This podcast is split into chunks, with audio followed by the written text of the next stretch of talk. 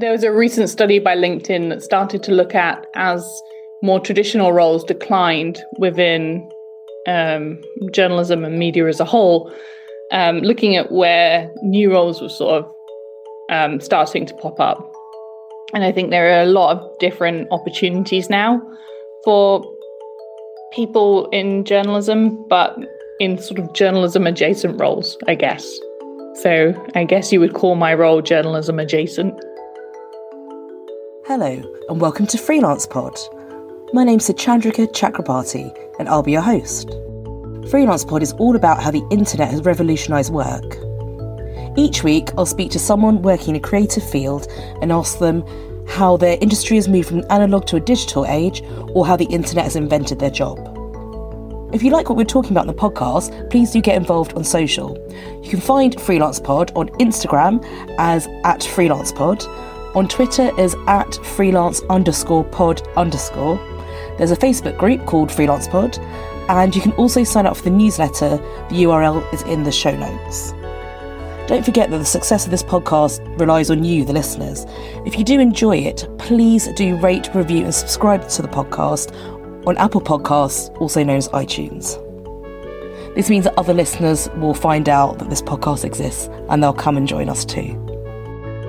So, welcome to the second part of my interview with Twitter's Director for Curation, Joanna Geary. Back in the first episode, which is worth having a listen to before this one, I'd say, I spoke to Joanna about her career in reporting and working on newspapers, starting with the Birmingham Post and then going over to the Times and the Guardian, which are rapidly becoming digital. She also set up the London chapter of Hacks Hackers, which is where journalists and developers get to meet each other and talk. And moving over to Twitter was, as she will say on this episode, a way of her getting to advocate for journalism in a tech setting as opposed to advocating for tech in a journalism setting. And she also gets to see inside all of the newsrooms within the UK, or certainly her first role at Twitter allowed her to do that. And that was part of the reason why she left a newsroom, which was tough for her, and moved over to a tech company. And Joanna also has some tips um, if you're thinking of doing the same thing at the end of the episode. So uh, here she is. And um, yes, if you've not listened to part one, that was last week's episode, do go and have a listen. And then, um, yeah, we'll uh, we'll go with Joanna from her years at the Guardian, uh, from 2013 onwards to Twitter, and the present day. I caveat this with I've only really gone through one major structural change in my career, uh, this move to digital. But I think there's sort of a, a, two phases that really stand out within this that change, and one is um, when you have early adopters and you start getting this sort of euphoric idealism towards the new technology and the possibilities of, of what can be presented um, by this new technology. Um, and that is an incredibly seductive, incredibly exciting time to be in a group of people during great change. Um, and what comes out of that is usually very, very like rapid experimentation, uh, lots of picking some things up, looking at them, dropping them again, picking something else up, having a go of it. Um, and then I think there becomes a period of time as technology starts to become more familiar, where you sort of go through the difficult teenage years, where you're you're then sort of asking yourself like, how valuable is this really? Like, how much can this be used in the sort of idealistic way that we were hoping it could be used? What what is the actual implementation of this? How hard is it going to be? And I think it's fair to say that the answer for many of these things is very hard indeed. Um, and then you're going on this journey from something that's just like this incredibly new, exciting, just discovered thing to being uh, something that you're moving towards a kind of more mass adoption in terms of society and like being able to figure out how that changes things and what you want what you what you're hoping the end goal can be if that makes sense. Um, and it's a different sort of skill set and it's a little bit more gritty um, and it's a little bit tougher in a way i think um, and i think being able to learn that you're moving from one to the other is really important Um, and I noticed that switch happening while I was at the Times and the Guardian. Um, and sometimes I noted that I was trying to switch, but it made me so dull compared to that very exciting, experimental, sparky time that it was difficult to bring people along with me. Um, and learning how to bring people with you when what you're kind of saying is, okay, now we need to do the grown up thing and figure out not just like how we can do the fun, sparkly stuff related to this, but actually how we make it work kind of a business or a production or a process. Like learning how to bring people along with you on that journey, that's that's a key element of the change that I think um, has been important for me to focus on and to learn. Um, I wouldn't say I'm perfect at it, but like if you're going to be in any way leading through change, you need to have some sort of concept of how to do it. And I think as well, we're, and when I say we, I mean like the news industry, um, it is it's sort of run by FOMO, right? people do people yeah, we we we're constantly if you if you've been a journalist, you've been a journalist because you want to know what's going on and you don't want to be missing out on things. And I think when the pace of change is this fast, it's it's so easy to sort of like go, well, what's the next thing? What's the next thing? What's the next thing? Without actually trying to figure out what what good these things actually are um, for audiences. Like, what do they actually do? and how does it help and how does it hinder where in our storytelling is this actually useful and i think you know that still that's still a thing we're working out um, um, but I think it takes a it definitely takes a different mindset to the mindset that perhaps I had when I was I was back experimenting things, which was just a much freer like we have no idea, we're just going to give it a go, see what happens. Um, so I do think we've moved into a different era in that respect. So as social and community editor of the Guardian, which had responsibility for the community coordinators who sat with the the editorial desk and the, the moderating team. Um, and I mean, when I joined The Guardian, I didn't join The Guardian in that role. It was sort of a role that sort of evolved through various different reasons. But um, I, I had pretty much reached one of those points that I talked about earlier where I'm like, well, there is literally nowhere else to go. This is this is my job. This is what I get to do. I'm really, you know, I was excited. I was challenged, very challenged in the role. Like I had tons of plans and things I wanted to achieve. And so when I got this, um, actually a LinkedIn email from from Twitter, um, asking, you know, would I be interested in a partnerships role? I, I dismissed it. I was I was flattered um, enough to mention it to my then boyfriend um, and said, you know, isn't that cool? Uh, they might be interested. Um, but I had no like instinct to follow up on it. Um, sorry, Twitter. Um, thankfully, my uh, my boyfriend turned around and said, "What are you doing? why you why are you thinking that you just reject this out of hand? Like you don't have a company that's as interesting as that. Approach you and not at least talk to them." which was pretty good advice. If you have an interesting company approach you, even if you don't think you're going to take the job, do go talk to them. I can thoroughly recommend that. Um, and I think as I started to talk to them about the role, I started to realize what a really interesting potential next step it was for me. And while I hadn't felt ready to take a new step, um, I could see that it, it, I wouldn't have very many opportunities to see across and into every newsroom in the UK. And that was the something that the partnerships role at Twitter offered. It was like an MBA in like newsrooms. I could go in, I could ask questions, I could find out more about what people were doing. And where I was, I was always kind of in my like isolated bubble of like the one publication, whether it was the Times or the Guardian. Um, and that started to sound really exciting to me. And I realized that why I rejected it out of hand was because Twitter wasn't a news organization. And I had so firmly embedded uh, working in news as part of my identity that I couldn't imagine stepping out of somewhere that didn't have the classic sense of a newsroom. In fact, I was scared of it.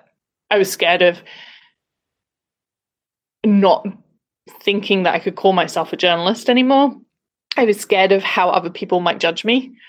Um, and I thought of it as like a one way ticket out of the thing that I had spent all my life trying to become. Um, and so I ended up like realizing that I needed to, um, as I kept talking to Twitter, realizing how excited I was about the role, I needed to sit down and do a for and against um, sort of piece of paper on like why I would take the job and why I wouldn't. And what came out was the only thing on the why I wouldn't was that fear of judgment of leaving a newsroom. Now, I hadn't worked as a reporter at that stage. I mean, we're talking 2013. Um, I probably hadn't worked as a traditional reporter for about five years at that point. So the idea that the only thing that was keeping me was walking into a place that traditionally called themselves a news org and that had something that was traditionally called a newsroom, it didn't seem strong enough for me not to to move. Um, and so I realized that I had to kind of just tackle that fear of judgment and tackle that fear of moving into something that was journalism adjacent um, and do it. Um, and very um, luckily, I got the job, and um, very luckily, uh, I had a sensible boyfriend, now husband, who got me to reconsider my position, and I took it. And I have not regretted it one single second. It's absolutely been the right thing to do. So I joined Twitter in 2013.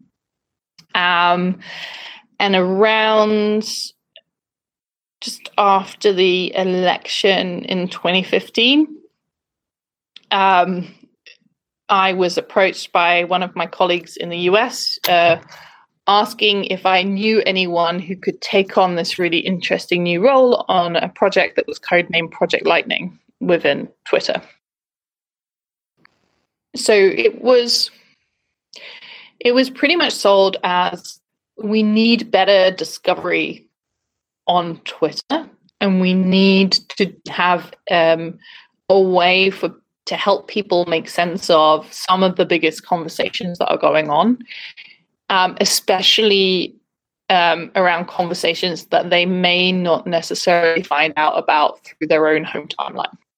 And so the idea was we wanted to create a product that had a different visual experience um, and a different um, um, a different functionality that allows people to either sort of catch up with something or be or be made aware of something that they might not have found out about otherwise that was on the platform, or follow along with something as it was happening. Um, and so um, there had been a sort of investigation on how best to do that, and it was it was decided that it needed a combination of, of algorithmic work, but also human curation. And um, I was approached saying, "Do you do you want to get involved in building out the human curation side of this?" Which, the more I looked into it, the more I thought about it, the more excited I was about it, because it was just not something that Twitter had historically had any sort of background in, and you know didn't necessarily have a strong vision for how it was going to look. So there was a real opportunity to start again from the ground up on a project, um, which I hadn't really had that experience for for a little while at that point, um, and that was really exciting. Also, the opportunity was to build teams. Um, so the role that was presented to me was EMEA lead, which meant I had the opportunity to build out teams focused on the UK, but in other languages as well.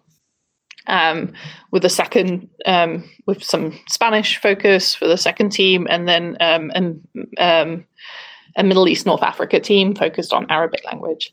So again, um, out of my comfort zone, but something really exciting and new, and very clearly at a cross section between technology and media. which felt like a comfortable and exciting home for me.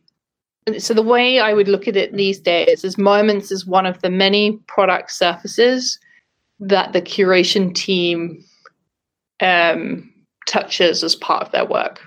It's one of the most important um, and highly visual, but it's not the only one. So the way I would see curation today is we're we're a particular function within the Twitter product. And we're there to act as a bridge between what we can do, what we what what we can do algorithmically in terms of curation, and what customers are expecting the product to be able to present to them. So a good example of that is um, um, we uh, might be able to do really great discovery of some of the big conversations that are bubbling up on the platform, but it might not be so easy to algorithmically detect the most contextual and substantive explaining tweets that exist as part of that conversation. So if you want to showcase what's happening to people and help explain, I don't know, a trend such as covfefe, how do you how do you find the right tweets to explain covfefe. And that's where my team comes in. And so we, we're able to overlay um, context onto um, what's already being sort of elevated and discovered by algorithms. Often, what you find when lots of change is happening very quickly, especially in technology, is that the people that are advocating for it are often young um, and certainly, um, what was interesting about social media was there was quite a lot of young women who were in those positions. Um, and um, they haven't necessarily held positions within the newsroom that would typically garner the respect of, of a newsroom in terms of, um, you know, experience and reporting. And so it was difficult, I think, to make your voice heard. You were often kind of supported by management, but that doesn't necessarily make your life easier in all situations. Um, in fact, sometimes it can make your life harder if you're parachuted in by uh, senior management as a um, as a young professional to talk about the all the changes um, that uh, they want the newsroom to um, embody. So I, I, definitely wouldn't say it was the easiest role. Um, and I think, as other people have probably told you, um, when you're in those sorts of positions, it's the people that um, understand what you're trying to achieve and support you or are just excited to experiment that become incredibly valuable people for you to know. Um, and you hold on to them um, very tightly um, because they become the advocates and the champions within the groups of people that perhaps traditionally you wouldn't have been able to influence um, just because of who you are, and what your background is. So um, I do, I do think um, that made for a really interesting dynamic. I think I often blame myself for not being able to affect change that actually I was placing too much responsibility on myself to do. Um, you can only advocate so far. Um, and there are just there were just always going to be people that weren't necessarily interested. Um, and I think another thing is you your ability to influence is sort of tied into your ability to present a winning formula to people. So um, that's difficult when what you're trying to talk about is a new area where ultimately a lot of it is experimental. So interestingly, I think um, let's talk about Twitter. It's something I knew a lot about. Um, uh, I think the things really started taking off in 2009 around Twitter. And that wasn't because there was no one in newsrooms argue, um, making the case for using it. Before that, there were. There were people in 2007 and 2008. But what happened in 2009 was that a number of people who were in more traditional roles within, within newsrooms started to find benefit in being on the platform um, and seeing it as a as a competitive edge, both for building audience and maybe also for finding stories as well. And I think that really really helps uh, people who were in roles like me to be able to show, you know, it's not just this uh, it's just not it's not just the the geeky young girl in the corner telling you that this is important there are um, people who have had similar careers to you or are working in similar roles to you that are finding a benefit from this and that was always way more um, effective as a as a way of demonstrating the, the the benefits of change than it was me just theorizing why this was going to be such a uh, a pivotal change um, in the way that journalists were doing their work. So I think I learned as much from where I couldn't move forward as where where I did. so um, I remember, in terms of a, a, really sort of significant moment, was um, when we um, launched Guardian Witness, and there was a lot of questions of would people submit you know user generated content to directly to a newspaper in this this way when social media platforms were so much easier to post to and within the first week we were getting um, some pretty um, intense and um, impactful um, user generated content i think we got an eyewitness from the stabbing in woolwich um, I don't know if you remember that. There was a stabbing on a bus that was sent directly to the Guardian. Um, and I think that was a really big moment, realizing that actually we had produced something that could be incredibly useful both to the newsroom and to to the platform in general. Um, so that was that was really exciting. Um, sometimes um, victories were small. Um, I remember realizing that um, one of the things that caused a lot of thrash within the organization was when people took out senior members of staff, people from tech companies took out senior members of staff for dinner and made them feel concerned that they weren't using the that person's tech platform and well enough um, and it used to cause a lot of um, anxiety. And I remember people coming in and sort of coming over to my desk and say, "What's our strategy for platform X?" or "Why aren't we using platform Y more?" or "Have you seen what this newspaper is doing with uh, platform A?" Um, and I remember realizing that like um, there was a real, real need to combat that thrash in order for us to progress. Um, and I used to, there, um, I got to the point where I used to write out a little briefing of like, these are the things that you've probably been asked to do by platform A, and these are the reasons why we're not doing it. um, but these are the things we are doing with platform A because we know that it's going to help us in this way and this way and this way. I did that for a couple of of um, of of the tech companies at the time, and that really really helped me. And I know that sounds like a, such a strange thing to count as a small victory, but just being able to bring that clarity and then repeat it to stop the sort of constant fear that we were missing out in some way, shape, or form was really useful because it helped people kind of focus on developing the things that mattered. And then I think um, you move from a newsroom where everyone is really focused on, well, everyone's really focused on the news first and foremost. Um, there's like, um, you know, if you're in the middle of a newsroom, you've definitely signed up to caring about, you know, um, making sure that people um, understand the news and see the news or are engaged in it, and you're very engaged in it yourself. Um, and that's not always true of everyone else in the world. so being able to see that from the outside of a newsroom was a big surprise. More of a surprise than it should have been, I think.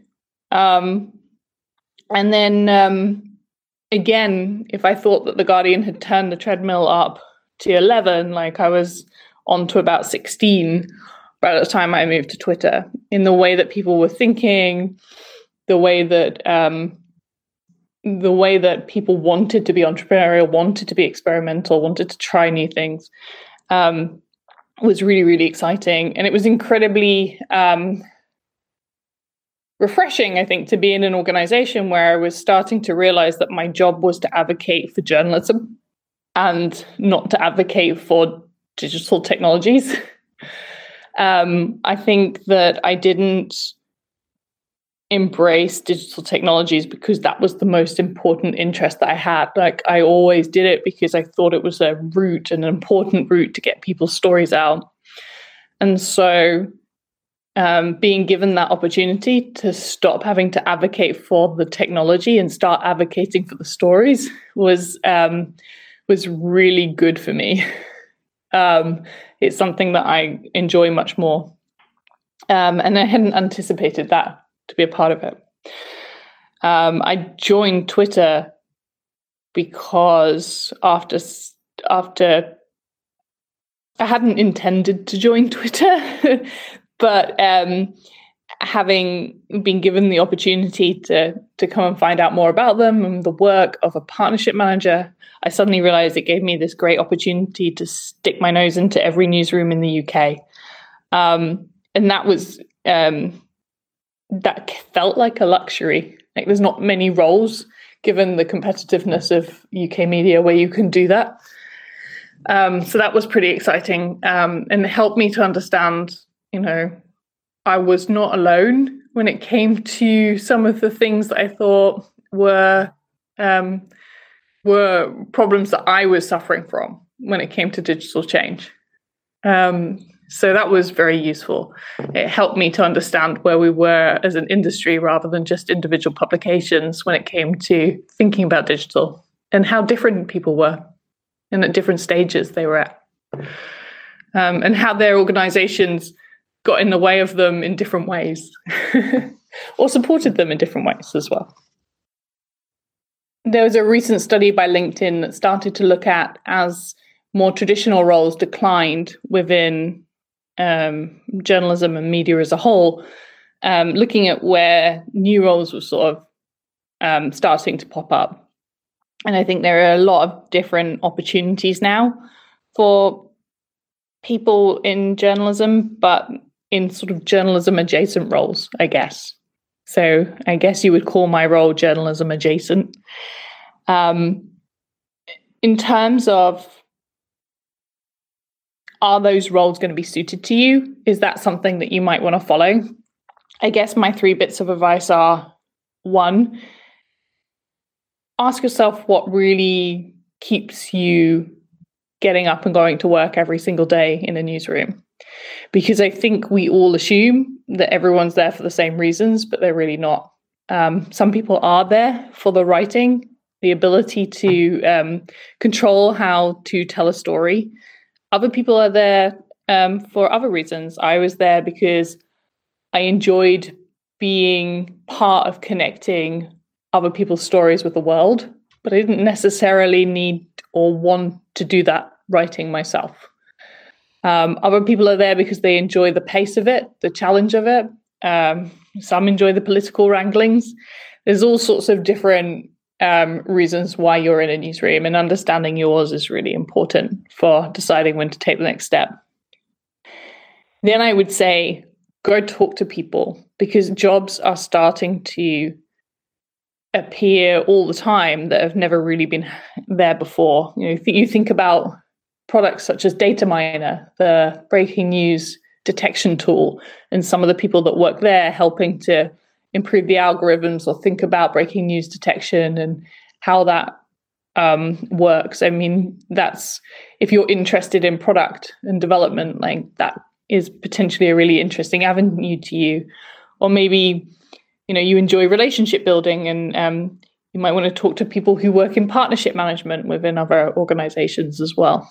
So go talk to as many people as you can in as many different jobs because tech again is not homogenous there's um, um, a wide variety of different things that you can do that you might find out actually cater for the thing you love most of all. Um, and then third is, I think, once you know what gets you to work every morning, stop listening to the part of your brain that worries about what other people think. I think I, I spent a lot of time worrying about the fact that I was going to walk out of journalism and I wasn't going to be a journalist anymore. And I'd spent all my life wanting to be a journalist and wanting to be um, part of that club. Um, and so that was the biggest barrier to moving out and into tech. And it's the thing I worry least about these days. It's just not on my radar because I was very lucky that I've ended up in a position that completely caters to the things I care about the most and want to be able to help solve for um, for technology, sure, but um, importantly for journalism. The best thing about my role is how incredibly exciting the challenges are and how incredibly global and diverse and interesting the people are that I work with to try and solve those challenges. And some of the less good things come from how big the challenges are and how incredibly diverse and different the team of people are that come together to solve those challenges. and I wouldn't have it any other way. Thanks so much to Joanna Geary for giving me so much of her time and taking me through her career. I hope you'd agree it was absolutely fascinating and um, a really great reflection of how the news industry has dealt with the internet over the past nearly two decades. It's uh, been a time of change. Well, that's it for another episode of Freelance Pod. If you enjoyed what we talked about in this episode, please do get involved on social. You can find Freelance Pod on Instagram as at Freelance Pod, on Twitter is at freelance underscore pod underscore. There's a Facebook group called Freelance Pod, and you can also sign up for the newsletter. The URL is in the show notes. Don't forget that the success of this podcast relies on you, the listeners. If you do enjoy it, please do rate, review, and subscribe to the podcast on Apple Podcasts, also known as iTunes. This means that other listeners will find out that this podcast exists and they'll come and join us too. That's it for now. Speak to you again soon. Goodbye.